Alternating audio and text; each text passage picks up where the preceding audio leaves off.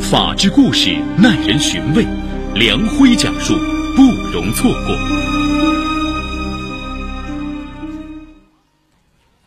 二零一三年十一月二十六号晚上八点，远在新加坡打工的唐丽突然接到儿子张俊从厦门打来的电话，哭着告诉他，父亲张卫明失踪了，已经整整两天联系不上。两天前，唐丽给丈夫张卫民打过电话，当时丈夫在电话里告诉她，自己在看工程，家里一切都平安，让唐丽不用担心。怎么会突然就失踪了呢？唐丽只好让在厦门打工的小叔子张炳煌报警，照看一下还在上学的儿子张俊。由于没有张卫民遭遇绑架或者遇害的证据。不够立案条件，警方只能作为失踪人员记录在案。唐丽心急如焚，自己半个月之前刚刚离开丈夫到新加坡打工，丈夫没有什么异常，何况儿子在上学，她怎么可能无缘无故离家出走呢？时间一天天过去，依然没有丈夫的消息。唐丽开始怀疑丈夫遭到不测，而她心里也有怀疑的对象。如果有谁想要谋害丈夫，那应该只有自己的情人吴建业。自己选择出国打工，其实也是为了逃避他。时年三十六岁的唐丽，四川省崇州人，一九九八年七月从四川商贸学校毕业，二零零零年初。结识了在酒店做水电工的同乡张卫民，不久结婚生下儿子张俊。张卫民性格憨厚，对漂亮的妻子唐丽处处迁就，疼爱有加。二零一零年三月初，她与丈夫商量后，跟随两位老乡到厦门打工。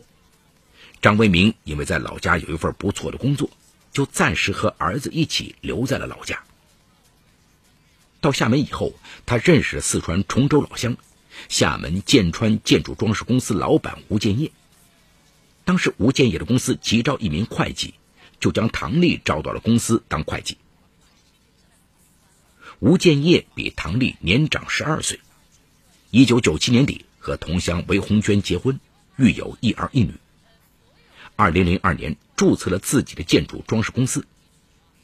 由于在老家盖了一幢三层小洋楼，他并没有扎根厦门的打算，所以长期租房居住。二零零八年初，考虑到当时孩子无法异地高考，加上父母年迈需人照顾，吴建业就让妻子韦红娟带着两个孩子回了四川老家。此后，独自留在厦门的吴建业很寂寞。唐丽到公司不久，他开始明里暗里的追求她。不久，唐丽就被吴建业热烈的爱情攻势融化了。二零一零年七月初，吴建业动员唐丽搬来和自己同住，两人去厦门岛外的海沧峡阳小区租了一套二室一厅的小区住宅，过起了秘密同居生活。吴建业对年轻漂亮的唐丽很迷恋，数次提出让她离婚，可唐丽考虑到丈夫对她也非常疼爱。婉言拒绝了吴建业的要求。吴建业有些失落。随着唐丽的丈夫张卫民的到来，吴建业的心理渐渐失衡了。二零一三年六月，张卫民带着儿子张俊从老家来到了厦门。唐丽早早做好了准备，预先在厦门岛内大同路附近租了房，帮丈夫联系了一份安装水电的工作。刚开始啊。唐丽以公司在岛外上班不方便为由，继续和吴建业同居，周末才回到岛内与家人团聚。张为民几次要去唐丽住的地方，唐丽称住在集体宿舍，外人不能进去。张为民没有多疑。日子一久，特别是面对儿子，唐丽对自己出轨的行为越来越内疚，渐渐有了离开吴建业、回归家庭的念头。二零一三年八月初的一天晚上，唐丽第一次开口提出分手，吴建业难以接受，话说的有些难听。是不是因为你老公来了，有人代替了，就想离开我？”唐丽不客气地说：“他本来就是我的老公，怎么叫代替？我是真心喜欢你，要不我去找你的丈夫，当面说清楚。”唐丽吓了一跳，说：“不要那么可怕，好不好？”在对警方的陈述中，他交代：“为了能稳住吴建业，他无奈的答应了暂时不分手。此后，他经常以孩子生病之类的借口，减少了到吴建业那儿过夜的次数。”吴建业很快察觉到唐丽的用意。二零一三年八月下旬的一个周末，他通过老乡找到了张卫民与唐丽的住处。以老乡的身份来到了唐丽家中。那天正好唐丽在家，得知吴建业是自己的老乡，是妻子的老板，不明内情的张卫民热情的接待了吴建业。离开时，知道张卫民在做水电安装，两人相互留下了联系电话。吴建业离去后，唐丽避开丈夫给吴建业打电话，责问他。吴建业早有准备，说。如果你害怕我去见你丈夫，你最好晚上到我这儿来，不然说不定哪天我又去找他，到时就不像今天这么平静了。当天晚上，她在丈夫那儿撒谎说第二天要上班，晚上又去了和吴建业同居的家。然而，唐丽越发害怕和他继续纠缠不清，她担心迟早被丈夫发现。唐丽不想因为出轨的事儿。毁灭了自己的家庭，又不想失去在吴建业那儿的工作。唐丽苦恼不已，日子过得战战兢兢。就在这时，二零一三年九月中旬，他在网络上看到了厦门劳务公司招聘新加坡单证员的启事，招聘条件与他的条件也符合。他突然有了主意，去新加坡打工，过一两年再回来。吴建业肯定没了那种依赖的感觉，说不定已经找到新情人，不会纠缠自己了。当天晚上，唐丽就准备了应试的相关资料，第二天又瞒着吴建业到劳务公司应聘。唐丽的条件符合招聘要求，很快通过了面试。当天晚上到家，唐丽和丈夫张卫民商量，去海外打工是个机遇。收入比国内上班高很多，张卫民同意了。唐丽一再交代丈夫，在他出国之前不能对别人透露消息，免得影响了自己办理出国手续。丈夫不明就里，点头答应了。二零一三年十一月十三号，唐丽办妥了出国手续，谎称父亲身体不太好，向吴建业请了半个月的假，然后把工作做了交代。两天后，唐丽顺利登上了去新加坡的飞机。登机之前，唐丽才给吴建业发了一条短信，告诉他自己是去新加坡打工，马上就要登机了，希望两人的关系能够随着他的离开而真正结束。吴建业无可奈何又非常愤怒，给唐丽发了一条威胁的短信：“你会后悔的。”收到吴建业的短信。唐丽也非常气恼，然而她也只是悻悻的、恨恨的骂了一句，心里并没有在意。不料自己出国不到半个月，丈夫就突然失踪了，这让唐丽顿时感到后怕。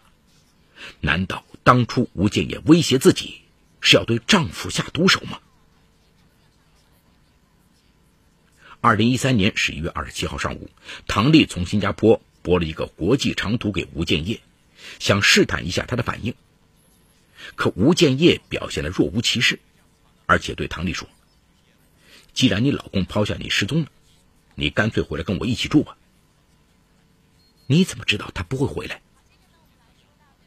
他明摆了就是不理你和儿子呀。吴建业很轻松的避开了唐丽的质疑。之后得知唐丽在新加坡的联系方式的吴建业。又开始频繁的联系唐丽，恳求她回国跟自己住在一起，甚至还说张卫民失踪了，对他们两人就是好事他们再也不存在她老公这层障碍了。唐丽越发生疑，难道吴建业一直把她丈夫的存在看成横亘在他们之间的一道障碍吗？那么她会不会为此谋害丈夫呢？二零一三年十二月一号，唐丽乘坐飞机回到厦门，一到厦门，她就前往警方了解丈夫失踪案件的进展，得到的答复是没有什么进展。如果丈夫还活着，不可能不跟家人联系。唐丽更加怀疑丈夫遭遇不测，而且无人发现。究竟是谁谋害了丈夫？她来厦门的时间不长，不可能有仇人，只有吴建业是一个怀疑对象。唐丽想把自己的怀疑告诉警方，可手头没有任何证据。万一不是吴建业所为，追查起来就让自己的婚外情曝光了。可万一真是吴建业谋害了丈夫，自己又怎么能让杀父的仇人逍遥法外呢？更让唐丽纠结和苦恼的是，这些话她对小叔子和儿子没有办法说，连一个商量的人都没有。小叔子和儿子寝食难安的样子让唐丽心痛啊。几天思想斗争后，她最终产生了一个念头：哪怕假装与吴建业谈谈。也要到他那儿看看，看看能不能发现他谋害丈夫的一些蛛丝马迹。二零一三年十二月二号，唐丽主动联系吴建业，正担心当初不辞而别会让吴建业责怪，没想到还没等他开口，吴建业更加迫不及待的要求他回去。接到吴建业的邀请，唐丽没有多推辞，当即回到了海沧霞阳小区。只是这一次和吴建业同居，唐丽的感受已经完全不一样。她完全带着一份为丈夫赎罪的心。当初离开吴建业时，为了不引起他的怀疑，唐丽把两人同居的衣物和被子等日常用品都留在吴建业的住所。这次回来卧底，唐丽很快有了意外的发现。最先让他感到蹊跷的是。自己留在这儿的一床背心和一条床单不见了。问吴建业，他先是一愣，然后回答说是拿到工地上给了工人，并强调说那个工人辞工了，他把那些东西都扔了。那些背心和床单还有九成新，自己离开厦门仅仅半个月左右。既然吴建业在乎自己，怎么会把他的背心和床单送给工地上的工人？即使要送床单给工人，也花不了多少钱。可以重新再买一套吗？背心和床单可以用来做什么呢？唐丽不敢再往下多想了。几天后，唐丽又有了新的发现：厨房里多了一瓶八四消毒液，一把刷锅用的钢丝刷。自己和吴建业同居的那几年，他从来没用过这些东西，怎么自己离开他半个月就出现这两种清洗和消毒用品？难道他用这些东西清洗过什么？唐丽越想越害怕。然而，他面对吴建业的时候，不敢有丝毫的表露。他必须像从前一样为他煮饭洗衣，即使他的心中充满恐惧，充满疑问。当种种疑点呈现，唐丽已经越发怀疑丈夫张卫民的失踪和吴建业有关。可她只敢有意无意的在吴建业面前提到失踪的丈夫，希望吴建业无意中说漏嘴。可每次面对这一话题，吴建业就显得很谨慎，很快就会转换话题。三四天过去了，唐丽卧底发现了种种迹象，虽然让她高度怀疑丈夫的失踪和吴建业有关，可依然无法确认吴建业就是凶手。二零一三年十二月十一号晚饭后，唐丽觉得厨房里有股难闻的气味，似乎一天比一天更重了。起先，唐丽以为哪儿死了老鼠，加上也想从屋内找到一些蛛丝马迹，她对屋内进行彻底打扫。没想到，从冰箱底下扫出了一截像猪大肠似的东西。唐丽询问吴建业怎么会有这种东西，吴建业脸色突变，掠过一阵惊慌。但很快平静下来，称自己前段买了猪大肠，不小心掉在那儿。随后，吴建业便称自己要去工地，随手把这一截肠子用塑料袋包起来，提着下了楼。而唐丽躲在窗帘背后，看到他下楼之后，却没把塑料袋扔进垃圾箱，居然提着塑料袋上了车，然后启动离去。吴建业古怪的表情变化和他处理这一些烂肠子的蹊跷行为，让唐丽越想越不对劲儿，越想越害怕。天已经黑了，唐丽打电话给吴建业，装作问他什么时候回家。可吴建业说在工地上有事走不开。深夜，唐丽又打电话给他，吴建业说临时有事必须出差。当晚，吴建业通宵未归。唐丽越想越觉得吴建业极度可疑，难道那一节肠子不是猪大肠，而是丈夫被杀害后分尸了，不小心遗落在冰箱底下了？难道丈夫就在吴建业的家里遇害了？第二天上午十点，唐丽终于说服小区保安调阅丈夫失踪当天的视频录像。电脑屏幕上果然出现了丈夫张卫民的身影。和他一起走进小区的就是吴建业。此后，无论她多么细心的瞪大眼睛看，也一直没看到丈夫走出小区的画面。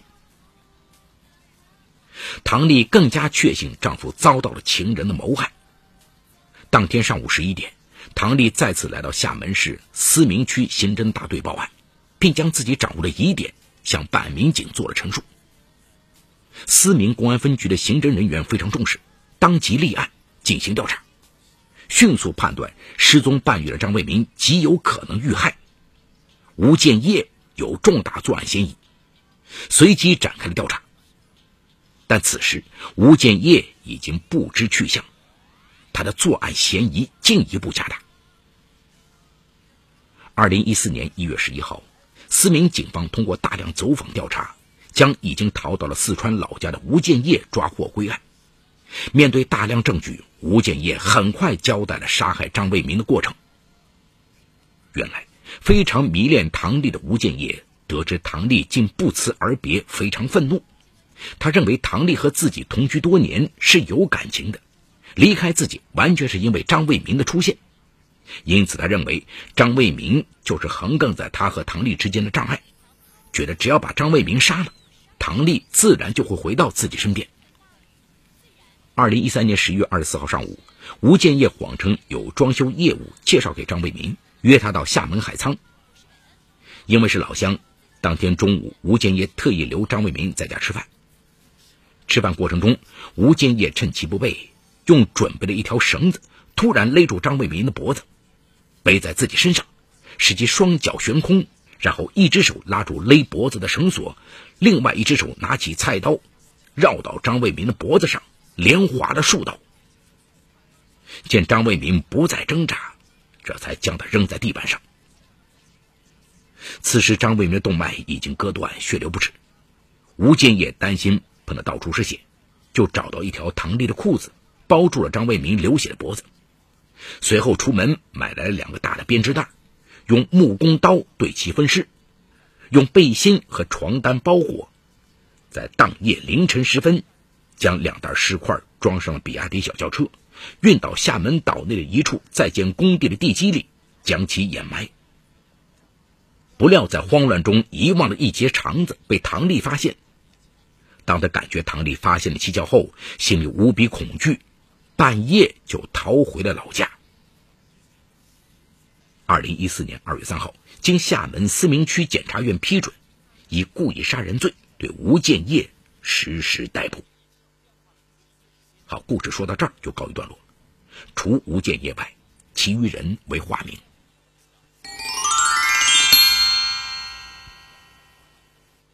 这个故事啊，又是由婚外情引发的惨案和悲剧。所幸的是，在故事结尾，惨案真相大白，凶手在女主人公缜密的思考、不懈的追问和冷静的求证之下，终于露出了马脚，被公安机关成功抓获。必将以故意杀人罪被绳之以法。由于凶手吴建业的杀人手段极为残忍，所以极有可能被判处死刑。我们再来看看故事中的女主人公唐丽，按说她应该是一个很优秀的职业女性，聪明能干，年轻漂亮，心思也比较缜密。但最致命的缺点却是在情感和肉体上放纵自己，心甘情愿的出轨了，做了吴建业的情人。这个错误是不可原谅的，这也是其丈夫张卫民被杀的导火索。如果没有这场婚外情，也不会导致吴建业动了杀心。尽管唐丽在张卫民来到厦门之后已经认识到错了，想回头，但谈何容易啊！他已经深陷其中，不能自主。吴建业成了他甩也甩不掉的噩梦。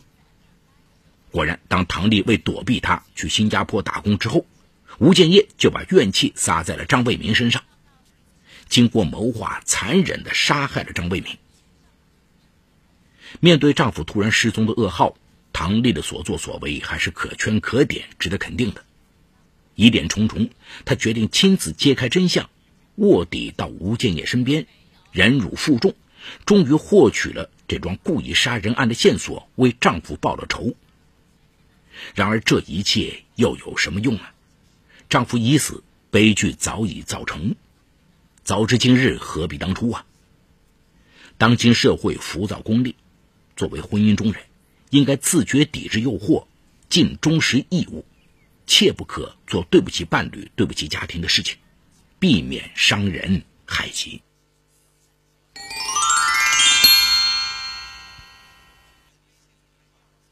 好，感谢奉贤区人民检察院为本次节目提供的帮助。本次节目编辑主持梁辉，后期制作王文琪，监制赵杰、张建红。